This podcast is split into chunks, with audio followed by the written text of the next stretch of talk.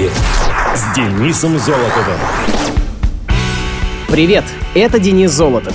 Вы в зоне особой музыки. Время не стоит на месте. Вот и зима уже уступает место весне, хотя и нехотя пытаясь задержаться у нас подольше. А что же за праздники преподнесет нам уже почти весенний мир сегодня? Итак, глобальный день — День полярного медведя. Также День независимости празднуют Доминиканская республика и Западная Сахара. В Ингушетии — День Конституции, а из веселых праздников на сегодня — Национальный день клубники в США и, как ни странно, День без мозгов. Вот это поворот! Сразу вспоминается моя школьная учительница математики, которая говорила, чем длиннее волос, тем короче ум. Ох уж эти школьные нравы. Ладно, а теперь давайте обратим внимание на некоторые даты и события последней недели февраля в разные годы. Муз-события.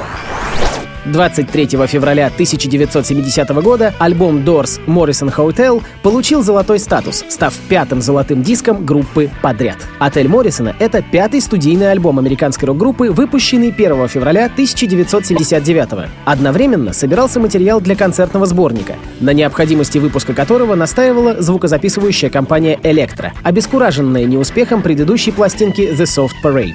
Оформление диска также нестандартно. На лицевой стороне обложки расположена фотография фотография группы через стекло в фойе гостиницы Morrison Hotel, реально существующей в Лос-Анджелесе, а на обратной — закусочное Hard Rock Cafe. Это название затем было использовано известной сетью ресторанов Hard Rock Cafe. По словам Джима Моррисона, группа начинала с музыки, затем перешла к театру, но все это было, цитирую, «так дерьмово, что мы вернулись к музыке, к тому, с чего мы начинали, когда были простой рок-группой». И музыка стала значительно лучше, сделалась более интересной, профессиональной, композиционно собранной. Конец цитаты. Американский музыкальный критик Дэйв Марш написал в журнале Cream, что The Doors подарили миру самый яростный рок-н-ролл, который он когда-либо слышал. В целом, альбом встретил положительную критику, отметившую в частности, что тексты группы стали более человечны и автобиографичны. В композиции Roadhouse Blues присутствует партия на губной гармошке в исполнении Джона Себастьяна. Первоначально данное название планировалось использовать для альбома в целом. Композиция насыщена испанскими словечками, которые любил вставлять Моррисон при исполнении песен. Песня «Waiting for the Sun» предназначалась для одноименного альбома, но так и не вошла в него. «Peace Frog» образована из двух поэм Моррисона «Dawn's Highway» и «Newborn Awakening». Песня имеет автобиографический оттенок, повествуя о дорожном автопроисшествии из его детских воспоминаний. Ты проявленную при разгоне молодежной демонстрации в поддержку съезда Демократической партии, проходившего в Чикаго летом 68-го. Две песни «Блю Санди» и «Мэгги МcGill» вероятно, посвящены Памеле, подруге Моррисона. Образ, использующийся в песне «Ship of Fools», известен в культуре различных народов.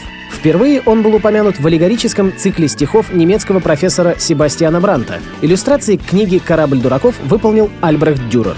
Позже Иероним Босх написал картину на эту тему. «Land Ho» — это старая морская распевка грибцов.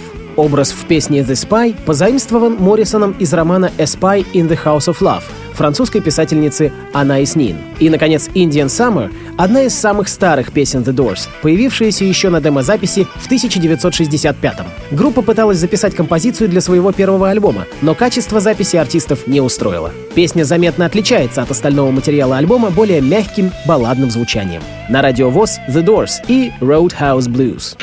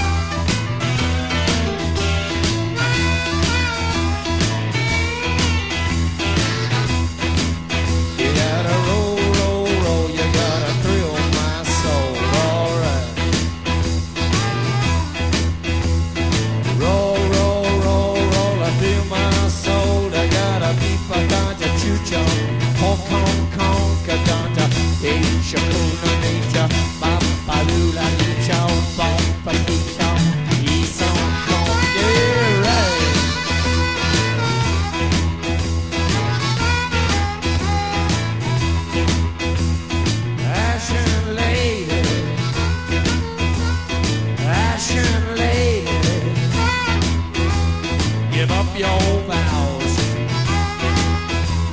Give up your vows.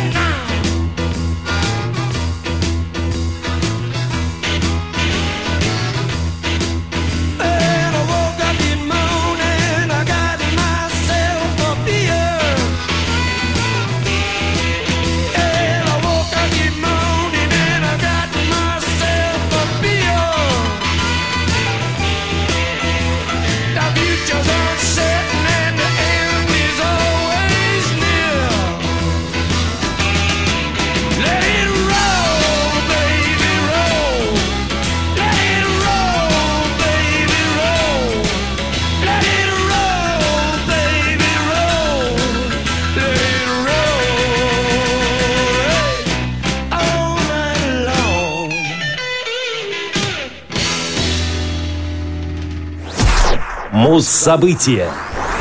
24 февраля 1971 года еще один альбом получил статус золотого. Это была пластинка Дженнис Джоплин под названием «Pearl». «Жемчужина» — четвертый студийный альбом певицы, записанный продюсером Полом Ротшильдом в сентябре-октябре 70 -го года и выпущенный компанией Columbia Records 11 января 71 спустя 4 месяца после смерти певицы. Диск получил высочайшие оценки критиков, был объявлен шедевром, лучшим альбомом певицы и одним из лучших произведений белого блюза. Известие о смерти Дженнис Джоплин явилось для всех, кто участвовал в работе над пластинкой, страшным ударом. Альбом был почти завершен, и Ротшильд оказался перед дилеммой — довести работу до конца самостоятельно или издать пластинку как незаконченный документ. Клайв Дэвис, президент Columbia Records, доверил продюсеру право на окончательное решение. Тот, в конечном счете, решил закончить альбом, эту свою работу посвятив памяти певицы. Это был бескорыстный, эмоционально иссушающий труд, но я благодарен судьбе за то, что мы решили альбом завершить. Я очень горжусь этой пластинкой, говорил он. Песню Ника Гравинетеса «Buried Alive in the Blues», к которой Дженнис Джоплин так и не успела записать вокальную партию, было решено включить в альбом инструментальным треком. Выпущенный в феврале 71-го «Pearl», по мнению большинства критиков, стал самой сбалансированной и органичной работой Дженнис Джоплин. Он отразил ее возросшее вокальное мастерство, соединив в отточенных аранжировках прежнюю эмоциональность и эффективную сдержанность.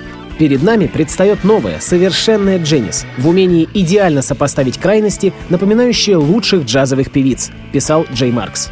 Критик New York Times также отмечал мастерство The Full Tilt Boogie Band, группы, не злоупотребляющей сольными партиями, но состоящей с вокалисткой в гармоничном звуковом симбиозе. Журнал Time также отмечал, что Джоплин впервые проявила здесь способность взять свой вокал под контроль, добилась идеальной сбалансированности элементов, насытила работу многочисленными нюансами. Pearl не просто ее лучший альбом, но и лучший альбом, когда-либо записывавшийся белой исполнительницей блюза, утверждал рецензент журнала Уильям Бендер. 27 февраля 1971 года альбом возглавил Billboard 200 и продержался на вершине 9 недель. Отсюда же вышел и единственный чарт-топпер Дженнис Джоплин в Billboard Hot 100 композиция Криса Кристоферсона «Me and Bobby McGee», Mercedes-Benz, которую певица написала совместно с поэтом-битником Майклом Маклюром, и акустическая версия Me and Bobby McGee были впоследствии включены в сборник «Дженнис». Вот ее-то мы и послушаем. Дженнис Джоплин, Me and Bobby McGee.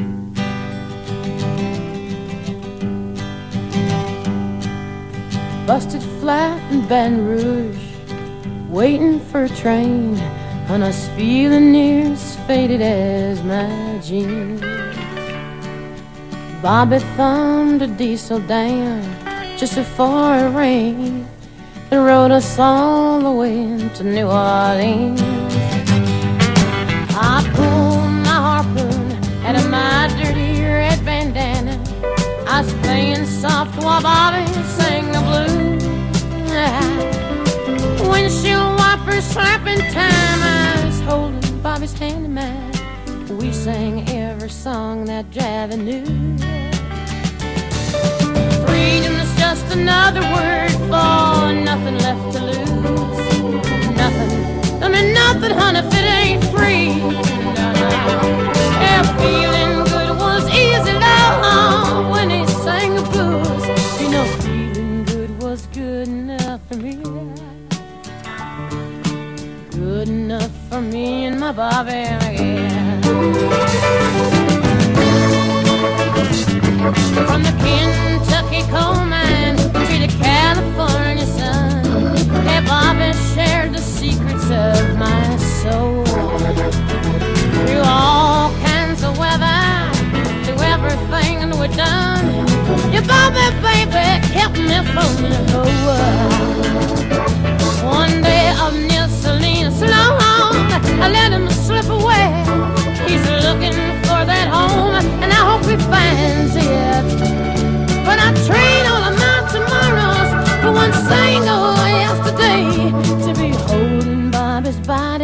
next to mine.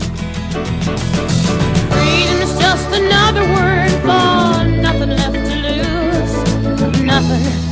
All that Bobby left me. But feeling good was easy loud when he sang the blues.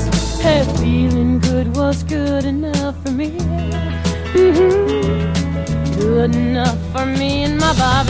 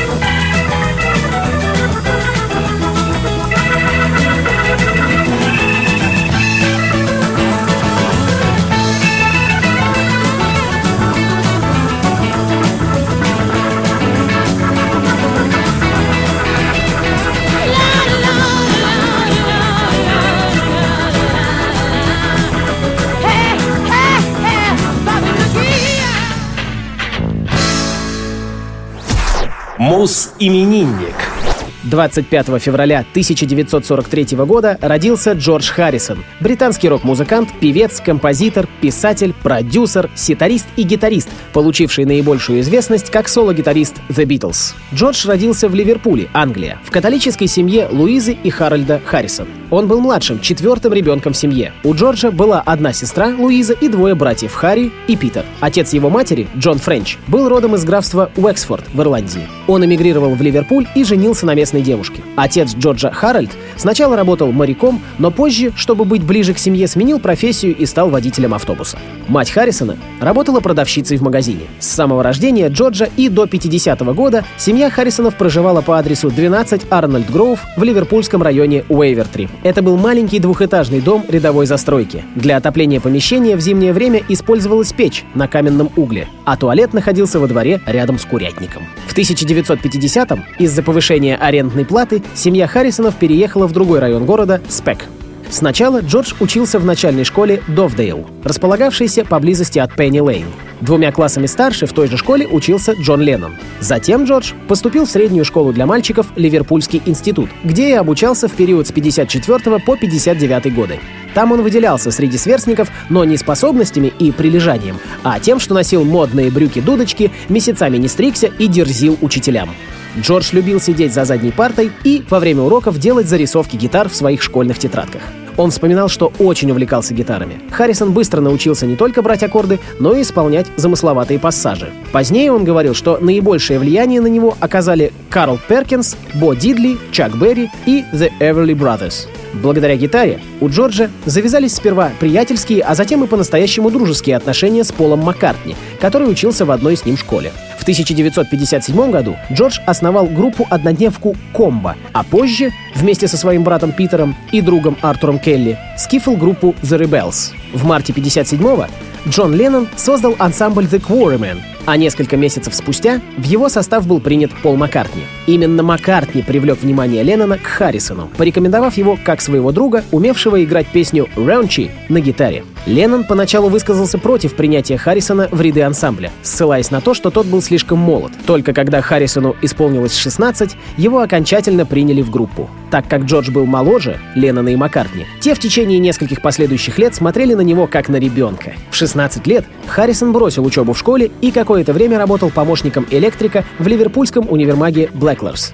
В начале 59-го группа Леннона сменила название сперва на The Silver Beatles, а затем просто на The Beatles. Музыкальный опыт Харрисона, частью которого были уроки игры на гитаре, взятые у Тони Шеридана, лег в основу битловского звука и способствовал созданию спокойного, профессионального имиджа Харрисона. Дальше были битлы, дальше сольное творчество. В 1965 году Харрисон вместе с другими участниками Ливерпульской четверки был награжден Орденом Британской империи. А в 1990-м в честь него была названа маленькая планета 4149, открытая 9 марта 84 -го. Не стало музыканта 29 ноября 2001 года в возрасте 58 лет. Последние часы Джордж Харрисон провел в окружении членов семьи и друзей кришнаитов, религию которых принял еще в далеких 70-х. Послушаем Джорджа Харрисона, которому сегодня было бы 73 года. «My Sweet Lord».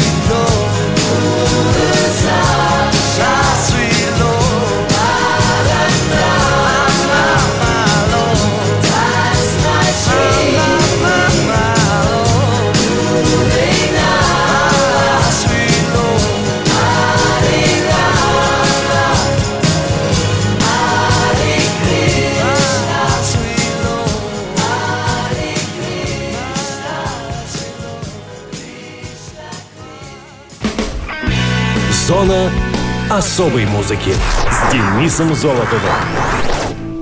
На сегодня все. С вами был Денис Золотов. Слушайте хорошую музыку на Радио ВОЗ.